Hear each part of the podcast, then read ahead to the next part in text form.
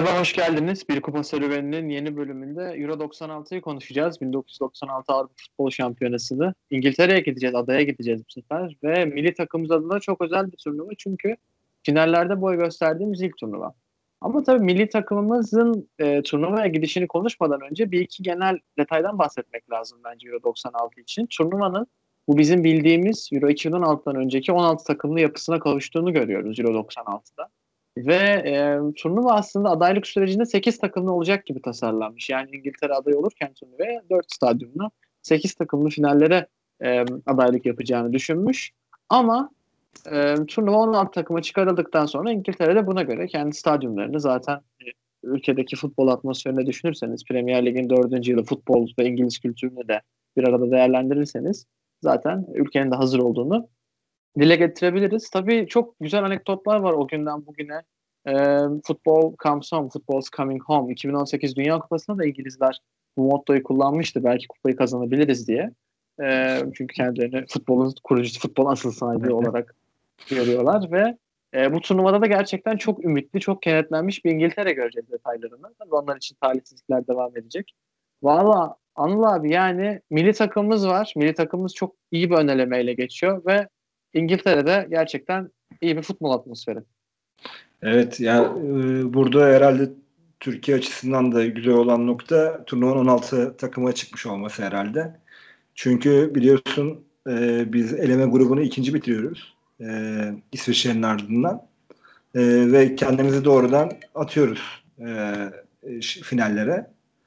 E, tabii 5. torbadan elemelere girdiğimizi e, söyleyelim. Yani herhalde en çarpıcı noktalardan bir tanesi de bu. yani 6 e, torba olduğunu düşünün. 5. E, torbada Türkiye var. 5. E, torbada olan diğer birkaç takımı sayayım. Malta, Faroe Adaları, Estonya. Yani bunların olduğu bir e, eleme e, torbası ve buradan Türkiye Be- ikinci olmayı başarıyor. Belalımız Letonya'da var. Belalımız. Evet, Letonya.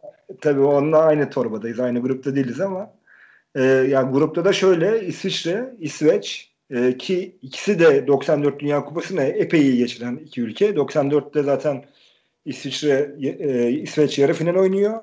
E, 92'de de biliyorsunuz zaten bunun ayak seslerini vermişler. Bir pro- önceki programda konuşmuştuk.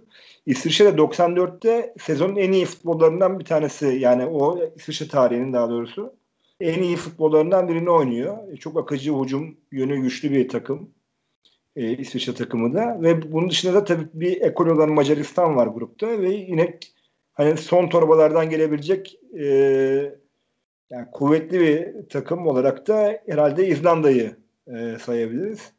Ve evet. böyle bir gruptan e, Türkiye ikinci olmayı başarıyor. Hem de en iyi ikinciler arasına girmeyi başarıyor. 16 evet. takım şöyle sıralanıyor. Onu da kısaca bir söyleyelim istersen Kaan. 8 grup var. Zaten 8 grup birincisi direkt geliyor turnuvaya gruplarını en iyi ikinci olarak bitiren 6 takım yine doğrudan turnuvaya katılıyorlar ki biz de bunlardan bir tanesiyiz.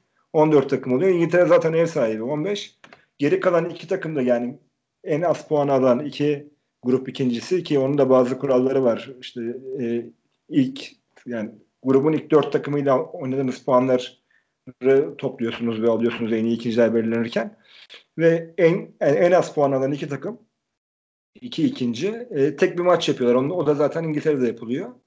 Ve o maçı e, İrlanda Cumhuriyeti ile Hollanda oynamış oluyor ve Hollanda kazanıyor. E, evet. Biz de oradan en iyi ikinci olarak turnuvaya katılıyoruz zaten. Evet ya Hollanda adına şunu dile getirebiliriz bence. Hani 20 puan toplamış olmasına rağmen grupta e, evet. 21 puanla Çek Cumhuriyeti birinci sıradan katılıyor. Norveç de 20 puan toplamış. Bir de evet. maçlarda 3 3 puan sistemine geçiliyor bu e, bu yıllarda zaten 3 puan sistemine geçiliyor. Ee, ya ben bizim grupla ilgili şunu paylaşmak istiyorum. Kubilay Türk Yılmaz var İsviçre'de. Türk kökenli forvet oyuncusu. evet. ee, grubun en çok gol atan ikinci oyuncusu oluyor. Ee, ve aslında şey demiş. Eğer ilk Türkiye'den teklif gelse ben Türkiye'de oynardım. Onu bekliyordum. Ama ondan evet. sonra İsviçre milli takımında forma giymeye başladım demiş ki İsviçre milli takımıyla da iyi bir kariyer yapıyor. Yani e, 64 maçta 34 golü var. Gayet iyi bir milli karne bence. Tabii biliyorsun Galatasaray'da da oynadı. İki evet. maçlar çıkarmıştır her zaman. O oynadığı dönemde de Kubilay Türk Yılmaz. Sonrasında zaten İsviçre'de biliyorsun maçta Hakan Yakınlar, Murat Yakınlar. Yine Türk futbolcuları görmüştük. Ee, Euro 2008'den de tanıyoruz yani. Eren Derdi yok. Aynı şekilde. Aynen. Galatasaray Galatasaray'da oynadı o da. İsviçre'de forma giymişti. Evet ben de hatırlıyorum bu sene söylediklerini Kubilay'ın o dönemler böyle e, demeçleri oluyordu. Belki bilmiyorum artık. O Galatasaray'da oynadığı için biraz da bir Türkiye'de biraz baskı da oluyor böyle şeylerde senin de bildiğin gibi. Onun da etkisi olabilir ama Türkiye bu grubu 15 puanda ikinci bitiriyor.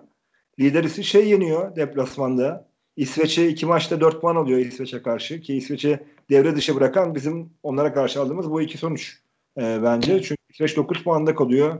Yani hayli e, şaşırtıcı burada. E, Ki yani, kadroda Brolin, Dalin o geçen turnuvada hepsi var, konuştuğumuz 90 da var yani. Evet 92, 92'deki 94'teki birçok oyuncu 96 elemelerinde de var. Evet. Ve milli takımımız bu şekilde turnuvaya gidiyor. Onun dışında kimler var? Zaten Anıl abi de bahsettiği gibi favoriler var. E, Rusya Rusya olarak turnuvaya katılıyor Sovyetler Birliği'nin dağılmasından sonra. Roman futbolu o dönemde hareketli olduğunu biliyoruz. İyi oyuncular çıkardığını Evet. biliyoruz. Romanya turnuvaya katılıyor. Onun dışında Danimarka, Çek Cumhuriyeti bu turnuvada hikayesinden bahsedeceğiz. İskoçya var, İtalya var. Yani eksik bakarsanız yok. Hollanda'da çok zaten güçlü bir turnuva Kaan. Yani hani takımlar yani hiç burada böyle bedava bir takım yok neredeyse. Evet. Ee, yani tüm takımlar bir diğerine böyle problem çıkaracak yetenekte ve güçte. Yani çok potansiyelli potansiyelli takımlar da var işte örneğin Hırvatistan var çok yani böyle e, turnuvanın favorisi olarak gelmediği düşünülen bir takım ama çok çok iyi oyuncuları var. Ki Yani zaten Davor Şeker ilk kendini böyle şey yapıyor ya. Evet, Şeker'in ekip böyle dediğin gibi kendini gösterdiği dönem o 94 Dünya Kupası geçmiş artık yavaş yavaş e, Yugoslavya'daki diğer ülkeler e, oturmaya başlıyor.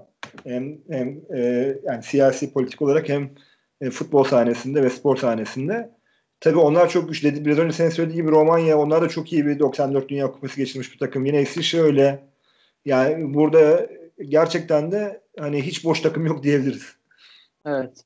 O zaman hız kesmeden bence milli takımımızın grubuna gidelim. Çünkü milli takımımızın gruptaki hikayesi biraz buruk geçiyor. Her ne kadar sahadaki mücadele iyi de olsa ilk iki maçta. Millilerimiz Portekiz, Hırvatistan, Danimarka ile aynı gruba düşüyorlar. Aslına bakarsanız iyi bir kura diyebiliriz ya.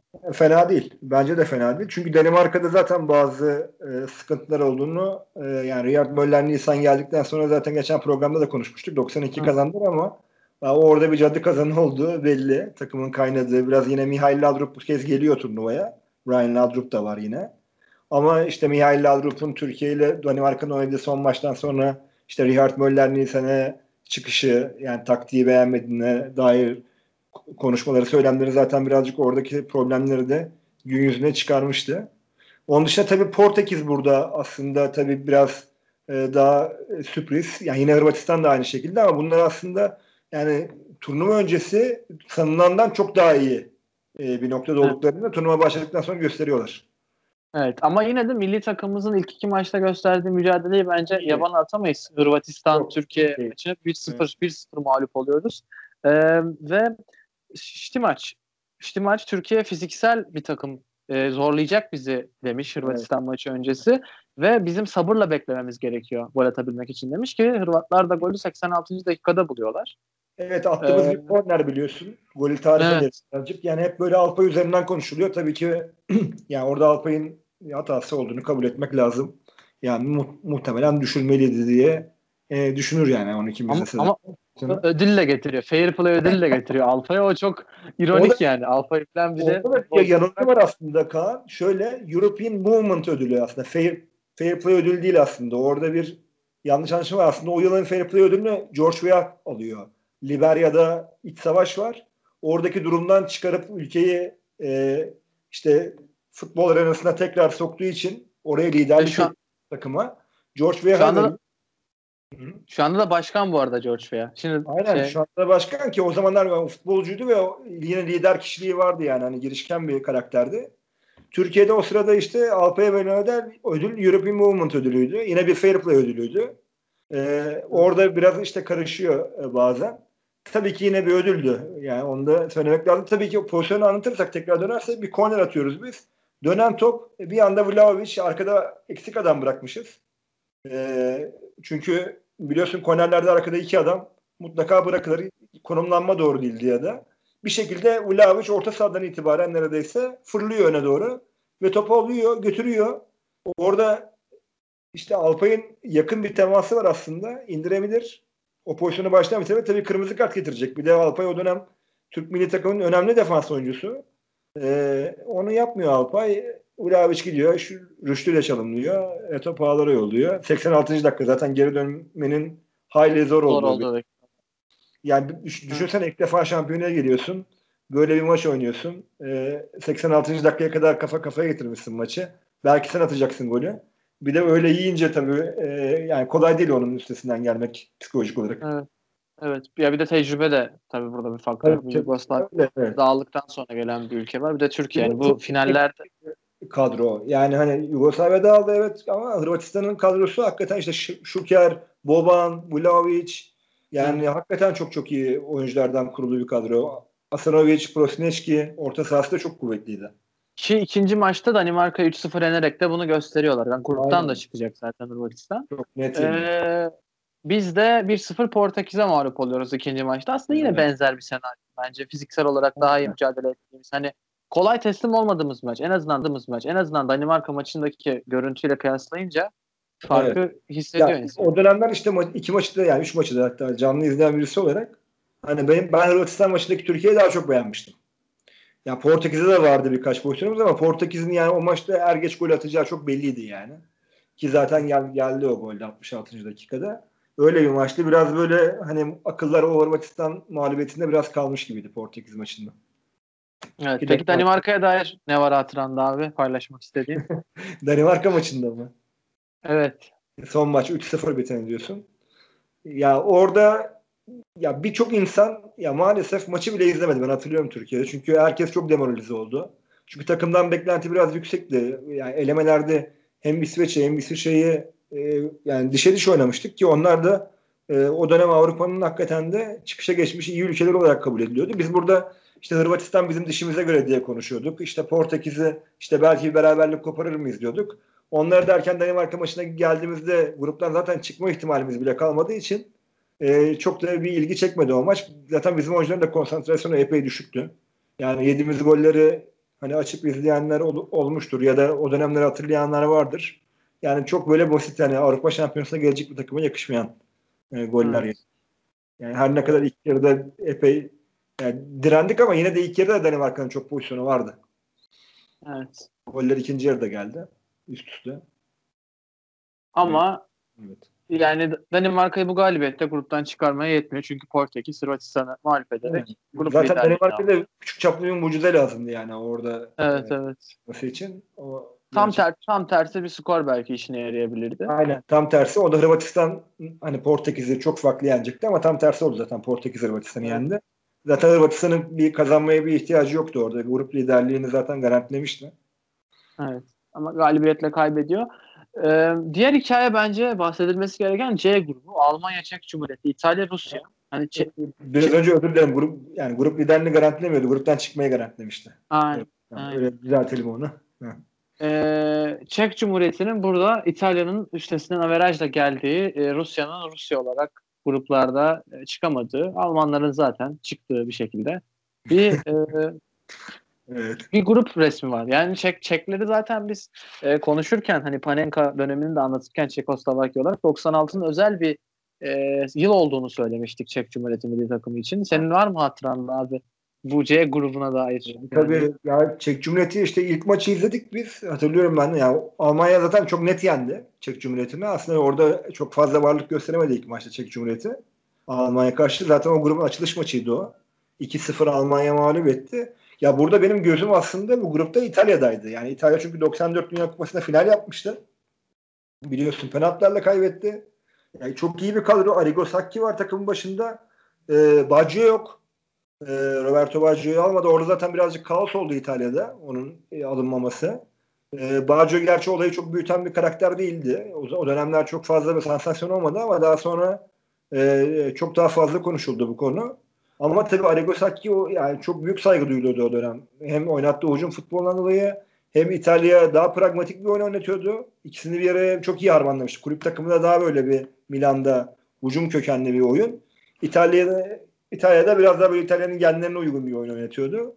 Ee, ben burada yani grubun hani genel olarak maç maç değil de genel olarak değerlendirirsek grubu hani İtalyan devre dışı kalması yani çok şaşırdığım bir nokta oldu. Ee, Çek Cumhuriyeti de hakikaten yani İtalya'yı yenmesi 2-1 Nedved ve Babel'ın golleriyle ikinci maçta. E, son maçta çok e- efsaneydi. Herhalde son maçları kısaca bir konuşalım istersen. E, yani Çek Cumhuriyeti e, 2-0 öne geçiyor Rusya karşısında. E, İtalyan da bu arada Almanya'yı yenmesi lazım. Evet. Kazanması gerekiyor son maçta. E, Son maçta öyle bir konumda geliyoruz. Yani Çek Cumhuriyeti'nin de e, bir puan alması lazım en kötü. İtalya'nın kazanamadığı case'de. E, 2-0 öne geçiyor Çek Cumhuriyeti. Rusya 3-2 öne geçiyor. Ve Rusya'nın attığı 3. gol bir izlemeniz lazım. Mükemmel bir gol. Daha sonra Fenerbahçe'de oynayan Veskasnik'in uzaktan attığı nefis bir gol var. Ve maçın bitmesine 5 dakikada atıyor bir golü Veskasnik. Ve Simiçer daha sonra Simiçer 3-3 yapıyor maçı. 88. dakikada ve Çek Cumhuriyeti böyle devam ediyor aslında yoluna. İtalya, Ve diyor, İtalya- bu tarafta Old Trafford'da Almanya ile oynuyor. Neredeyse tek kale oynuyor. Maçı bu arada İtalya çok iyi bir maç çıkarıyor. Hani Köpke müthiş yandan- oynamış. Evet, Köpke'nin çok iyi oynadığı bir maç. Ee, ama şöyle de bir durum var. Yani hani ya ben hayal kırıklığı derken tabii yani burada Dünya Kupası finalistinden bahsediyoruz. Sonuçta hani çıkamadığı her durum aslında bir hayal kırıklığıdır bence. Ama oynadıkları oyun kötü değil. Gerçekten iyi bir oyun oynuyor İtalya. Hatta diğer maçlarda da yani Çek Cumhuriyeti maçı hariç bence iyi bir futbol. Zaten Rusya'yı mağlup ettiler ilk maçta 2-1. Ama burada Almanya yenemeyince gruptan çıkamıyor büyük bir hayal kırıklığı tabii. Yani Almanya ve Çek Cumhuriyeti buradan çıkıyorlar. Evet. Evet. Yani Çek Cumhuriyeti için önemli bir hikaye. Her ne kadar ne, ne olursa olsun çıktı ve finale kadar yürüyecek zaten buradan Ya sonra. zaten bu, yani finalde de konuşuruz. Buradan sonraki yani buradan sonra yani turnuvadan sonra oyuncular transferler yaptılar yani çok zaten. Evet. Yani hepsi, hepsi Avrupa'nın büyük kulüplerine e, transfer oldu. Evet. Ee, A ve B grubunda İngiltere, Hollanda, Fransa ve İspanya çıkıyor sırasıyla. Ee, Evet. İngilizler çok motive bir şekilde yani takımlarının turnuvayı kazanacaklarını düşünüyorlar. Takım içerisinde de kendi. Genelde hep öyle oluyor. Evet ya ben zaten şunu anlayamıyorum hani kendi aklım erdikten sonra izlediğim turnuvalarda da. İngilizler takımlarını biraz fazla mı abartıyor gibi geliyor. Hani basının da e, gücü onlarda ama ya öyle ama gen- takım hakikaten kuvvetli bir takımdı Kaan ya. Yani e, o dönem mesela Sheringham yani çok iyi e, bir dönemindeydi. Hani her zaman mükemmel olan bir oyuncu değildi ama o dönem çok iyi bir oyuncuydu. Alan Shearer zaten İngiltere tarihinin bence en iyi santrfor olabilir. Yani hakikaten çok çok iyi bir oyuncu. Döneminin çok çok üzerinde bir oyuncuydu. Gascoigne gibi bir merkez e, ileriye dönük çok yaratıcı bir orta sahaya sahip. Her ne kadar gelgi takıllı olsa da yani Darren Anderson gibi fuleli kanatlı, kanatları, kanatları iyi kullanan McManaman gibi yine kanatları çok iyi kullanan oyunculara sahiptiler. Ya iyi bir Evet. takımdı. Ee, yani kalede de David Seaman gibi tecrübeli bir kaleci vardı. Her ne kadar böyle bazı kesimler tarafından beğenildi mesela zaman zaman fahiş hata yapabilen bir kaleciydi ama sonuçta yani maçta alabilecek bir kaleciydi. Ya iyi bir Şimdi- takımdı. bu turnuvada iyi performans gösteriyor zaten şimdi. İyiydi. Yani iyiydi. Bir de şey vardı bu turnuva şöyle ben, bence 96. Hani direkt böyle bir favori yoktu turnuvada. O yüzden de İngiltere'nin kendi evine düzenlediği için turnuvayı hani kafadan zaten alırım ben. Ee, zaten genelde de hep öyle e, bir kararlılıkta oluyorlar ve sonra bu ayak kırıklıkları büyük oluyor. Basına da yansıyor bunlar. Yani çoğu turnuvada takip ettik. Evet. Ben gruba dair şu hikayeyi paylaşmak istiyorum İngilizlerde. Bu hani hep insanların aklında kalan dişçi koltuğu gol sevinci var. Gaza e, İskoçya, İskoçya. Evet. İskoçya maçına at, golü attıktan sonra bu yüzüne su sıkıyorlar. İşte oyuncular, arkadaş takım arkadaşları geliyor. Evet. Bunun hikayesi e, şu şekilde anlatıyor. Yani İngiliz basınında okudum. E, The Sun gazetesi Gaza'yı man- manşete taşımış daha öncesinde. E, bir e, Hong Kong'da bir yerde içme partideyken böyle demiş ne bu hal turnuvaya gideceksiniz gibi bir Ha, bu turnuva Ee, hazırlık kampından bahsediyorsun değil mi Hong Kong'daki? Evet evet evet Evet. evet evet. evet. Evet. O, o fotoğrafını paylaşmış. Buna da cevap olarak hani golü attıktan sonra bir de İskoçya'ya karşı golü attıktan sonra e, buna bir mesaj vermek için bu gol sevincini yaptığını e, söylüyorlar. Bu da böyle bir hikaye. İngilizler bu şekilde turnuvaya. Yani mesela hani Türkiye'deki böyle hani biraz daha böyle nasıl söyleyeyim e, abartılır biraz haberleri İngiltere'de. Evet. Ama bu hakikaten çok abartı değil. Çünkü hakikaten yani Gascoigne bunu yapmış olabilir. Yani Gaza Bunları abartı karakter zaten. Evet. Evet. Sun gazetesi biraz ben fotomaç gibi görüyorum son dönemde. Bir sürü transfer Evet, haberi koyuyor. Evet, işte onu demek. Yani gerçekten. Evet, sen verdin. Ron- Ron- Ronaldinho, Beşiktaş, Galatasaray, Fener'de gibi öyle Evet, yazıp yani yazıp böyle- çiziyorlar. Yani evet. Biraz böyle sansasyon yaratmak için haberleri biraz abartır sandı ama Bir burada iş- iş- Gascoigne olunca doğru olabilir. İşte bu gaza gibi ma- magazin haberi de çok veriyorlar. Yani ben bakıyorum bu ne abi diyorum bunu ne koyuyorsunuz diyor. Bir de çok takip ediyorlar yani. Hani bilmiyorum. İlginç. B grubundan da e, Fransa ve İspanya çıkıyor. Romanya bu grupta sıfır çekiyor. Belki ilginç olarak dilendirebileceğim. Ya evet. Beni şaşırtan sonuçlardan bir tanesi bu mesela. Ee, yani Romanya çünkü 94'ü çok iyi geçiren bir e, takım. E, Hacı var, işte Dumitrescu, e, Radicciu, ön tarafı e, çok tehdit eden bir ön taraf.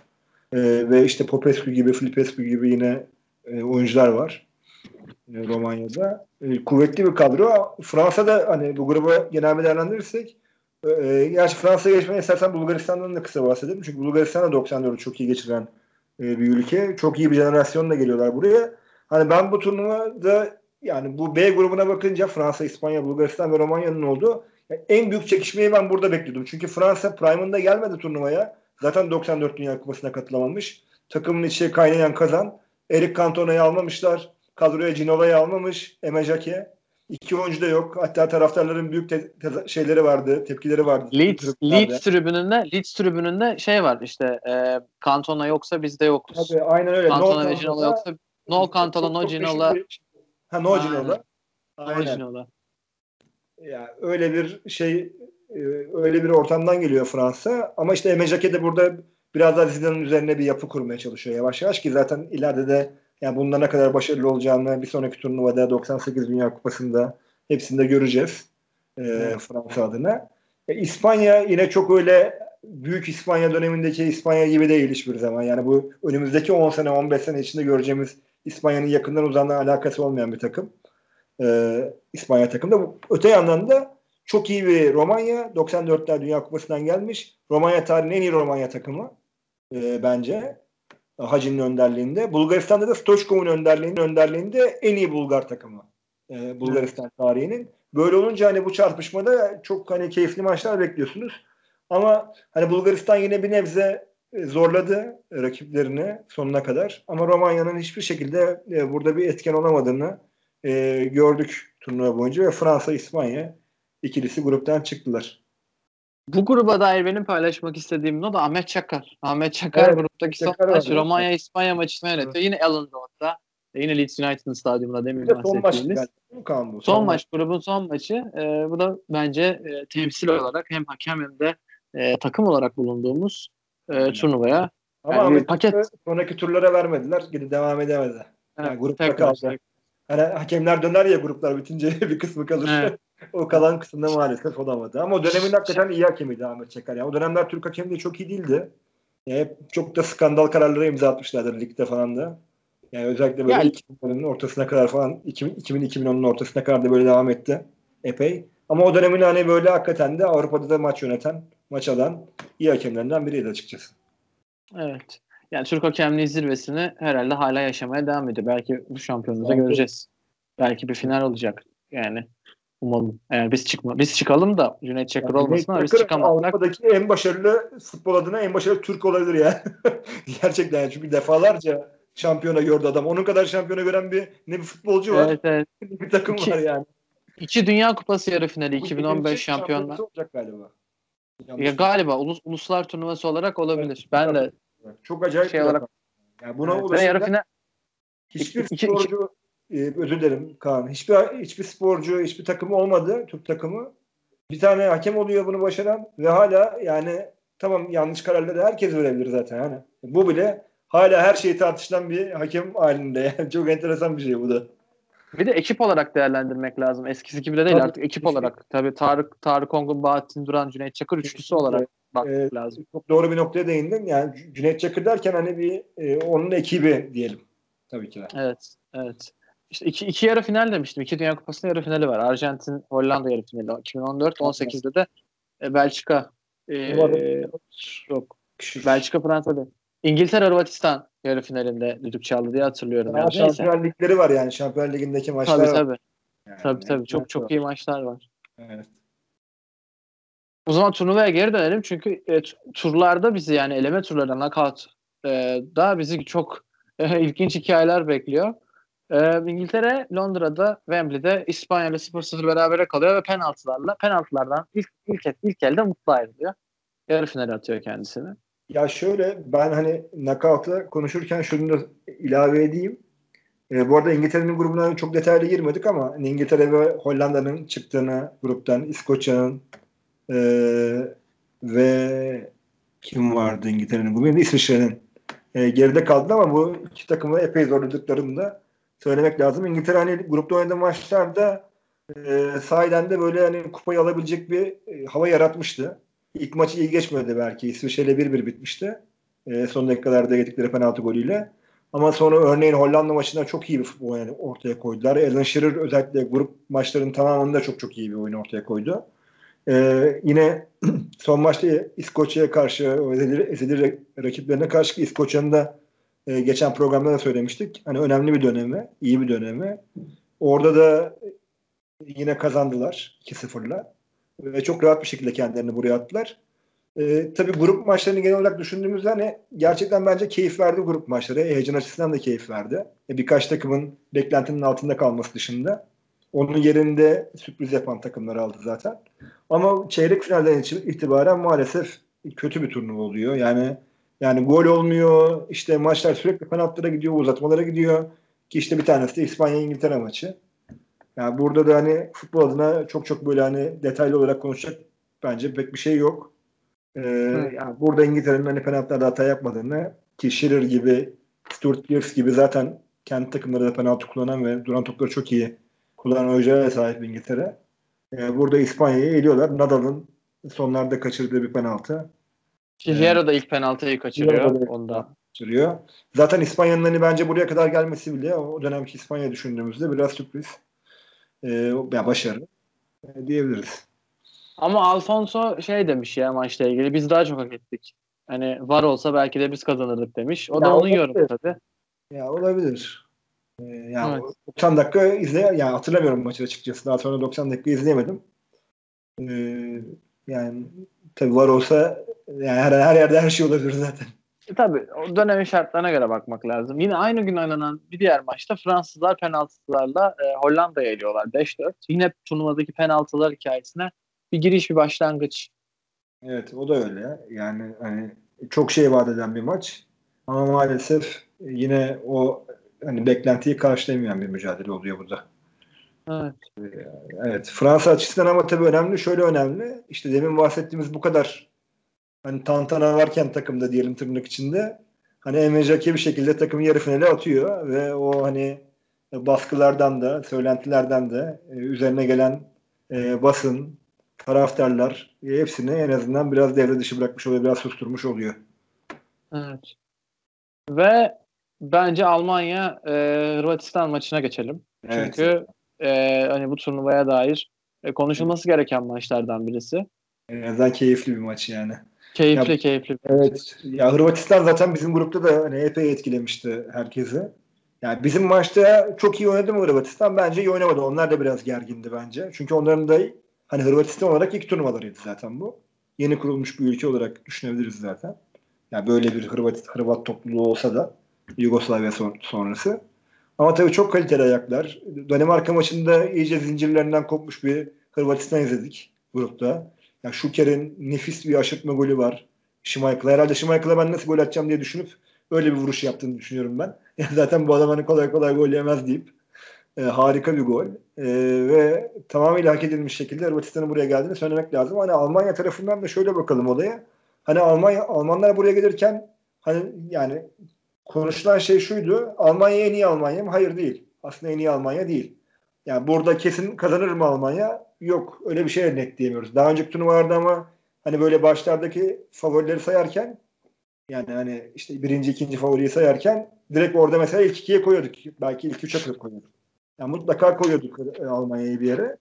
Bu sekiz takımlı yapılarda da veya Dünya Kupası sö- söz konusu olunca da burada direkt hani Almanya alır diyemedik turnuva başında. Ama belki de yine onlar hani bir şekilde buna inanmışlardı. Yani e, biraz da genlerinde var bu. Tabii böyle bir çeyrek final maçında da herhalde Hırvatistan'ın başına gelebilecek en kötü şey Almanya gibi bir takımla oynamaktır. Yani bu Evet. kadar tecrübeli bir takımla. Yani burada da zaten yani her ne kadar maç 51. dakikada Şüker'in golüyle 1-1 olsa ki o da mükemmel bir gol bence. Şey FIFA golü. hani böyle çok iyi FIFA oynayan oyuncular oyuncuları vardır ya işte oyun karşı karşıya kalırlar kaleciyle böyle topun üzerine ayağını geçirerek böyle nefis bir çalım atarlar gene doğru çekerek. E, Şüker'in öyle nefis bir golü.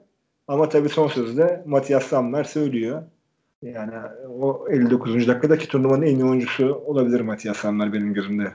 Yani 96 E, kazandı. Kazandığı için mi diyorsun yoksa verim olarak mı diyorsun? Yok yani her tur yani verim olarak da diyorum. Yani Almanya'nın en iyi oyuncusu. Zaten kazanan takımdan yani seçmek bence daha doğru olur. Evet. Ee, orada bir oyuncu öne çıkarmak. O yüzden aynı zamlar diyorum. Yoksa tabii ki hani beklentilerin üzerine çıkan sahada belki çok daha fazlasını gösteren isimler vardır. Ama Matias Sammer'e benim gözümde bir e, adım öndeydi ya. Gerçekten kusursuz görünüyordu sahada. Yani orada canlı izlerken de hatırlıyorum. Ger- gerçekten merkezden topla birlikte yani çok iyi kat eden, çok doğru pas açıları bulan, aynı zamanda oyunun savunma yönünde çok iyi götüren, acayip iyi pozisyon alan bir oyuncudur.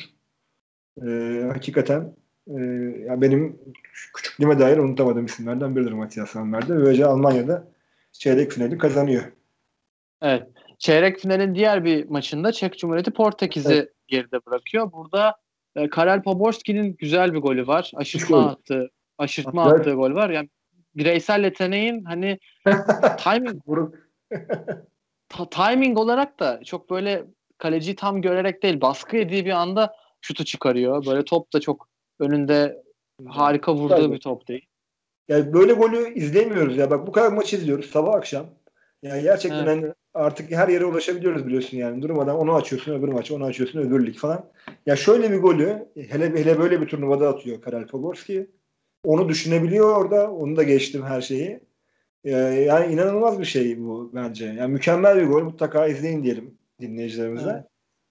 Evet. Bu gol- zaten Ya- maç kötü bir maç oluyor. Yani kısır bir maç geçiyor. iki takım arasında ki yani bence ikisi de grupları çok çok iyi geçiren hani kendilerinden beklenenin çok daha üstünde futbolla geçiren iki ülke. Çok daha iyi bir oyun beklerdim ben. Evet. Poborski zaten e, golle ilgili şöyle söylüyor. Ben çok hani sert fiziksel oynayan bir oyuncu değilim. Teknik oynayan bir oyuncuydum. Evet. Teknik bir oyuncuydum ve böyle golleri attığım da zaten hani o atma güveniyle o vuruşu çıkarmış. Kalecinin önünde olduğunu, Bayern'in önünde olduğunu gördüm ve vurdum o şekilde demiş topu. Öyle bir vuruş yapmak. Yine o dönem izleyemediğimiz için bir şey diyemiyoruz tabii ama yani mutlaka vardır, doğrudur. Zaten sonra United'a transfer oldu. United'a transfer oluyor o yaz. 2 yıl oynuyor. Premier Lig şampiyonluğu yaşıyor işte. Daha sonra Benfica'ya, Benfica'ya gitmiş. Portekiz'e gitmiş. Ya da Pogorski kaderi- şöyle hatırlıyorum ben e, gitti e, United'a aslında başlarda biraz hani forma buldu gibi oldu ama sonra yani kaybetti o şeyi. E, belki de o senin biraz önce işte söylediğin konu Pogorski ile ilgili Premier Lig'de İngiltere'de belki ortaya çıkmış olabilir o fiziki yetersizlik. İşte birazcık hani uzun e, solukluluklu ligde e, yani çok da e, yeterli olmamış olabilir. O yüzden zaten Benfica'ya transfer olmuştu. Ya zaten Yani- o şey takımında e, yani Çek takımında şimdi Çek, Çek Cumhuriyeti maçına geçiyoruz. O sırada da konuşmuş olalım ben Portekiz maçında. İşte e, yani yarı finale geçeceğiz daha doğrusu Fransa ile oynayacakları. Hani orada o konu başlığı altında konuşmuş olalım. Ya oradan transfer yapan işte Babel mesela Atletico Madrid'e gitmişti. İşte Nedved zaten İtalya Ligi'ne attı kapağı. E, İtalya Ligi şey vardı, olayı vardı onun da. Poborski biz önce konuştuğumuz gibi United'a gitti. Sanırım Patrick Berger daha önce mi gitmişti Patrick Berger tam hatırlayamadım onu. O transfer o dönem yapmamış olabilir. Patrick Yani- Berg 96'da Dortmund'da oynamış. Turnuvadan sonra Liverpool'a gitmiş. Ha, Oradan gitti. Sonra Liverpool'a gitti ama zaten Patrick. Berger oynuyordu Dortmund'da doğru. Yani o zaten bir sıçrama yapmıştı daha önce. Ama bu sıçrama yapan oyuncuların hiçbir tanesi Nedved dışında tam olarak böyle gittiği takımda hani o şeyi veremedi. Yani beklentinin üzerine çıkamadı.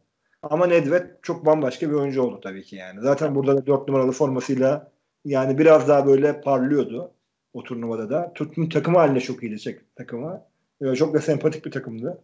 Yani oyunu çirkinleştiren bir yapıları yoktu. Ee, pozitif oynamaya çalışan bir takımdı ki bunca güçlü takıma karşı hakikaten mükemmel bir turnuva geçirdiler. Evet şans biraz da yanlarında mıydı? Evet yanlarındaydı zaman zaman ama e, işte 3-2'lik maçı çevirmeleri 2-0'dan e, son dakikalarda golün gelmesi. Tabii ki bunlar sadece şansla da açıklanamaz. İşte üzerine Portekiz'e elemeleri, üzerine Fransa ile penaltılara gitmesi maçında oradan çıkmaları finale. Yani gerçekten güzel bir hikaye yazar ama işte oyuncular bazında da ya belki işte biraz daha bu oyuncular farklı yerlere gelebilir mi? İşte Pogorskiler, Bergerler, e, yani Nedved dışında kalan oyuncular, transfer yapan oyuncular, Babel'lar. O çok beklentiyi karşılayamadı maalesef devam eden yıllarda. Evet. Ve Fransa maçında yine bahsettiğin gibi penaltılar kalan, 0-0 öncesine penaltılara kalan maç. Ve 6. penaltıya kadar gidiyor. Çekler penaltı noktasından hata yapmıyorlar. E, Fransa'ya karşı. Yapmazlar biliyorsun. Penaltı Tabii tabii. ya bir de şu, şunu söylemişler. Söyleyen oyuncunun ismini şimdi hatırlamıyorum ama tekrar bir kontrol edeceğim. E, Fransa'ya karşı çıktıklarında abi biz maçta gol yemeyelim. Maçı penaltıları götürelim. Penaltılarda zaten kazanırız. Başka başka zaman baş, başka türlü bir şansımız yok. Böyle bir açıklama okumuştum turnuvaya dair yorumlara bakarken. Şimiçer Şimiçer, Şimiçer. Frans, Frans, Frans, Şimiçer demiş. Kazanamayız zaten Fransa'ya karşı. O yüzden penaltılara kadar gideceğiz demiş yani. Ya Fransa evet. işte şeydi. Biraz önce de konuştuk biraz. Hani yoğun beklenen hani o takım alınması beklenen oyuncular alınmamış. Ama turnuva boyunca da hakikaten iyi bir performans ortaya koymuş Fransa. Zidane'ın önderliğinde. Defansta Blanc işte oraları toparlıyor, gol atıyor, ileri çıkıyor biliyorsun. Ee, Birçok maçta da etkisi var golleri. Aynı zamanda defans çok iyi toparlayan, ya çok iyi pas yapan bir oyuncu.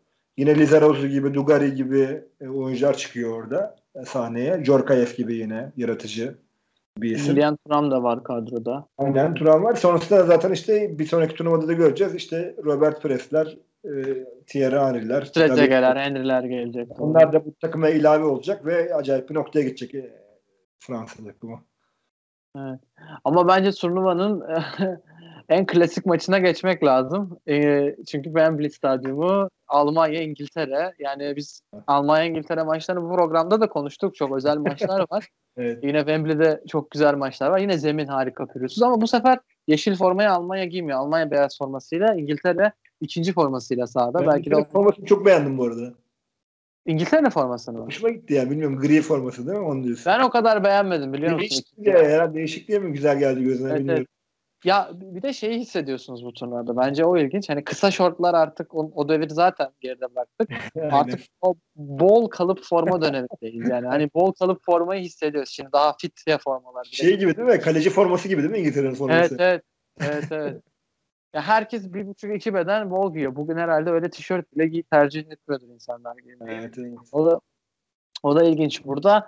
Ee, yani Almanların bir şekilde kazandığını görüyoruz bu maçta. Almanların bir şekilde oyunda olduğunu, maçı bir şekilde kırabileceklerini e, görüyoruz. Çünkü Alan Shearer'ın golüne hemen cevap veriyorlar Stefan Kuntz'la.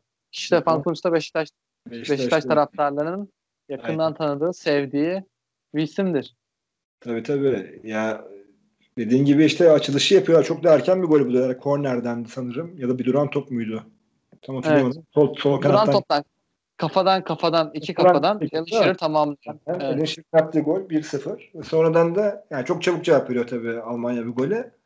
Ama maçın devamı işte biraz daha dengede hep. Yani çünkü iki tarafta bir gol yiyip yani bunu çıkarmakla uğraşmak istemiyor. Bir maç bu şekilde uzatmaya kadar gidiyor. Tabii çok geçmişe dayanıyor hep biliyorsun. Hep Almanya İngiltere mücadeleleri çok oldu. 66'dan beridir bile. Yani sıklıkla işte biz programı 60'tan başlattığımız için 66 Dünya Kupası'nda arada yani konuş yani hani bir program ayırmadık tabii ki ama zaman zaman gönderme yapıyoruz. O 66'da iki takım oynamıştı. İşte yine en son 90 Dünya Kupası'nda e, var e, yarı finalleri. Yani genelde de e, son dönemde gülen Almanya oluyor. Yine burada da işte Almanya penaltılara giden maçta şu anki İngiltere'nin teknik direktörü Southgate'in kaçırdığı penaltıyla ki çok berbat bir penaltı atıyor Southgate. Çok kötü bir penaltı. Çok kötü bir penaltı. Yani çok evet. rahat tutuyor Köpke penaltıyı. Ee, ve kazanıyorlar Möller'in attığı golle. Andreas Möller de e, Borussia Dortmund efsanesi orta sahada ileriye dönük orta sahada hakikaten de ya benim o işte bu dönemlere ait hakikaten çok bayıldığım oyunculardan biridir. Thomas Effler de benzer bir oyuncudur. İkisi birlikte e, o dönem Almanya'nın oyununa e, biraz derinlik katan oyunculardan ikisi. Maç öncesi Daily Mirror Achtung Surrender yani dikkat teslim olun diye bir başlık atıyor Almanlara.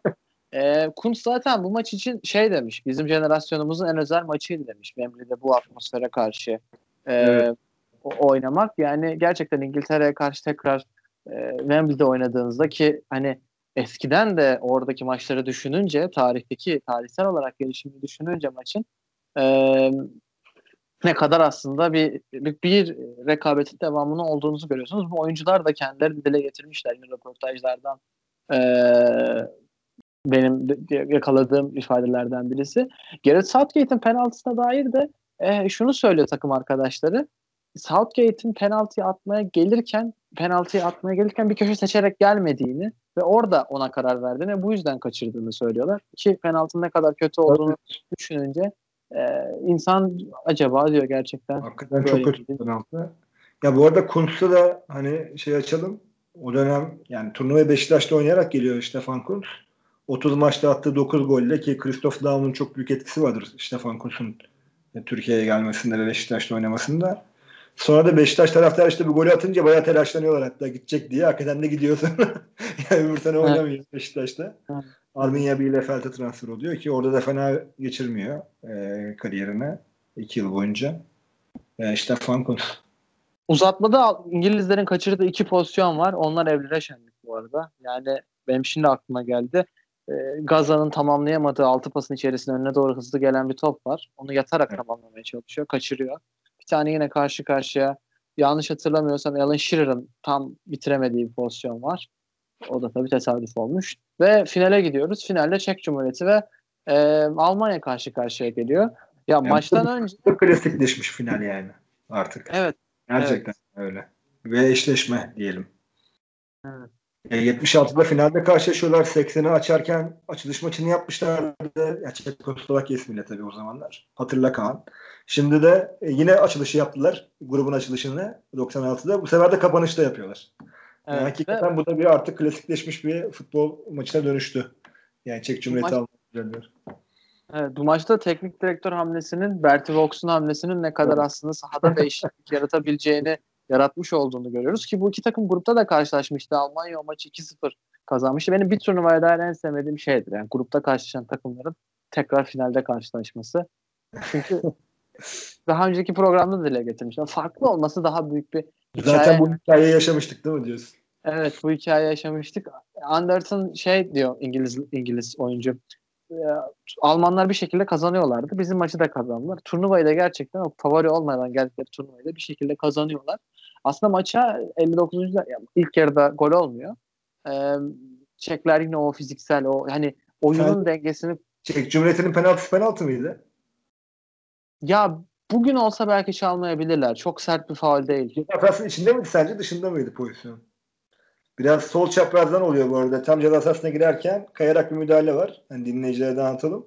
Ama evet. içeride mi dışarıda mı hani yani belki bizi dinlemek iste- dinleyenler de belki pozisyonu görmek isterler. Bir açıp bakabilirler. Ya ben çok tereddütte kaldım. Yani, yani bir müdahale var tabii ki.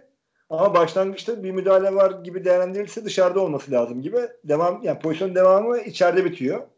İçeride de bir müdahale var gibi. Yani çok zor bir karar. Ya var bugünlerde onu şey dışarıdan başlıyorsa temas Değil mi? Dışarıda olarak serbest vuruş olarak veriyor yani gerçekten. Bana da biraz öyle geldi açıkçası. Ama golü atıyorlar. Yani e, Berger 59. Bu arada e, Southgate'in penaltısına benzer bir penaltı atıyor Patrick evet. Berger. Galeci koltuğunun altından kaçırıyor. E, topu evet. Bu kurtarabileceği penaltı. Elin açısı düzgün olsa kurtarabileceği. Öyle bir vuruş işte. Geçiyor yani. yani. Evet. Berger Ve vuruş. maçın aslında maçın kaderini değiştiren e, Bertie Fox'un yaptığı ha, değişiklik. Evet. Yani Bierhoff oyuna sürüyor. Bierhoff da fiziksel olarak e, bizi öldürdü diyor Şimiçer. Yani maç içerisinde. Ama o değişiklikten sonra. Yani yorgun takımın üzerine böyle fizikli işte topu iyi saklayan, rakiple boğuşmayı seven, e, bile tek vuruşları iyi yapan bir oyuncu girince hakikaten savunmadan istemeyeceği tarzda bir oyuncu Oliver Bierhoff'ta. O, evet. dön- o dönemler. Ki çok fazla... sezon da iyi. Evet. O sezon Udinese'de 17 golü var. İyi oynadığı bir sezon. Yani Aynen. boş bir, boş bir oyuncu olarak gitmiyor hiçbir şekilde. Bir de tam, tam onu söyleyecektim. Senin söylediğin iyi oldu bunu. Ya İtalya kariyeri yaptığı için 91'den beri e, yani o hani boğuşmalı şey oyunu da alışk, alışkın yani İtalya'daki o biraz daha hala var çünkü İtalya'da her ne kadar Sacchi ile biraz Milan o oyunu biraz değiştirme çalışsa da İtalya'daki işte Napoli'de yine aynı şekilde. Ama yine de o İtalya'nın genlerinde hala o duruyor. Yani o ülkede o şekilde oynanmaya devam ediyor oyun ve Oliver Bierhoff da orada oradan da alışkın aslında bu fiziki oyuna. Evet ve Oliver Bierhoff oynamanın bir faydasını da görüyor yani. Ve takımı adına eşitliği sağlıyor. Takımı adına eşitliği sağlamakla kalmıyor. Takımına maçı da kazandırıyor. Altın golde. Kalecinin Hmm, tur- turnuvada evet David Sheehan da böyle söylüyor. Kalecinin büyük hatası var diyor böyle. Kesinlikle kaleci hatası. Yani Elinden kaçırdı yani. Çok net. şey. Petr Kuba ki iyi bir e, turnuva geçiriyor Kuba. Ee, yani hani böyle bitsin herhalde o da istemezdi. Ya bu kadar iyi geçirdiği bir turnuvanın sonunda e, bu şekilde elinden kaçırdığı bir topla altın gol bile yani hani telafisi de yok. E, Evet. Bu şekilde maçın bitmesi Çek Cumhuriyeti'nin adına yarım kalan bir hikaye oldu. Belki Danimarka'nın hikayesini Çek Cumhuriyeti alıp başka bir yere götürecekti. Evet. Ama olmadı. Bu arada kadroda Mehmet Şol'ün de olduğunu hatırlatalım. Olivier Bierhoff da Mehmet Şol'ün yerine oyuna giriyor o dakikada. E, 72. dakikada. Ve Almanlar bir turnuvayı da bu şekilde şampiyonlukla noktalıyorlar. E, şöyle bir hikayesi var. E, Sovyetler Birliği'nden sonra 5 final oynayarak turnuvada en çok final oynayan takımlar arasına giriyor Almanya 96 ile beraber. E, bunun dışında İspanya ve Fransa'nın birden fazla finali var zaten. E, yani 2.96'ya kadar. Hı hı. Ya 72'den itibaren biliyorsun bak Almanya girdi. Batı Almanya. E, Denkleme Evet. biliyorsun. Bu programlarda da hep şampiyona 70'den itibaren girdi ki biz 60 64 68 işte 3 şampiyon hiç konuşmadık. Zaten ikisinde zaten doğrudan katılmadı Batı Almanya. Yani organizasyon elemelerine bile katılmamıştı. Ama sonrasında her programda mutlaka Batı Almanya konuştuk. Çünkü mecburuz yani konuşmaya. Çünkü Evet. her seferinde bir hikayeleri var mutlaka. ya o bu arada yani birçok jenerasyonu değiştirdiler biliyorsun. 72'den 96'ya geldi. 24 sene geçti. Kupa Ee, kazananlar hoca oldu. Kupa kazanan oyuncular hoca oldu. Hocalar Aynen. teknik ekibe girdi. Yani. Yani çok güzel söyledin. Aynen öyle. Yani birbirlerine bayrağı çok güzel bir şekilde teslim ettiler ve o bayrağı alanlar da her zaman onu yine düşürmeden devam götürdüler. E, Almanya birleştikten sonra da e, yine tam gaz devam ediyorlar. Yani gerçekten takdir etmek lazım. Ama biraz frenleyecekler tabii bundan sonra. Artık Daha yavaş yavaş çünkü farklı takımlarda devreye girmeye başlayacak. İtalya'sı, Fark- pardon, farklı yani- e, Fransa'sı, İspanya'sı. Evet Euro, Euro 2008'e kadar Almanya'yı tepede göremeyeceğiz. Euro 2008'de de tepede göremeyeceğiz ama finale çıkıyorlar en azından bu talihsiz maçla. Yani bizim için talihsiz. ya Avrupa Şampiyonası'nın şöyle güzel bir özelliği var bence. Özellikle de bu 8-16 takım olduktan sonra işte Danimarka'nın sürpriz yapması, üzerine işte e, yine Çek Cumhuriyeti'nin burada yeni bir ülke sonuçta. İki Yunanistan. Çekoslovakya kö- kökeni olsa da Yunanistan'ın hakeza yaptığı sürpriz. Ya böyle şeylere de hani e, gebe olan bir turnuva olduğu için hakikaten yani izlemesi de ayrı bir keyif oluyor. Evet. ilk 2008'de de Türkiye ve Rusya unutmamak lazım. Yani onu zaten. Evet. Final yani çıkanları. Fi- Finale çıkmadılar ama yarı yarı finalde bir Yani, yarı final şey- değil tabii canım muhakkak. Evet, evet. Çok teşekkür ederim bizi dinlediğiniz için. Bugün biraz daha uzun bir program oldu. Ee, 2000 e, 2000'e devam edeceğiz. Artık milenyuma doğru ilerleyeceğiz. Avrupa Futbol Şampiyonası'nda günümüze de yaklaşıyoruz. Görüşmek üzere o zaman. Hoşçakalın.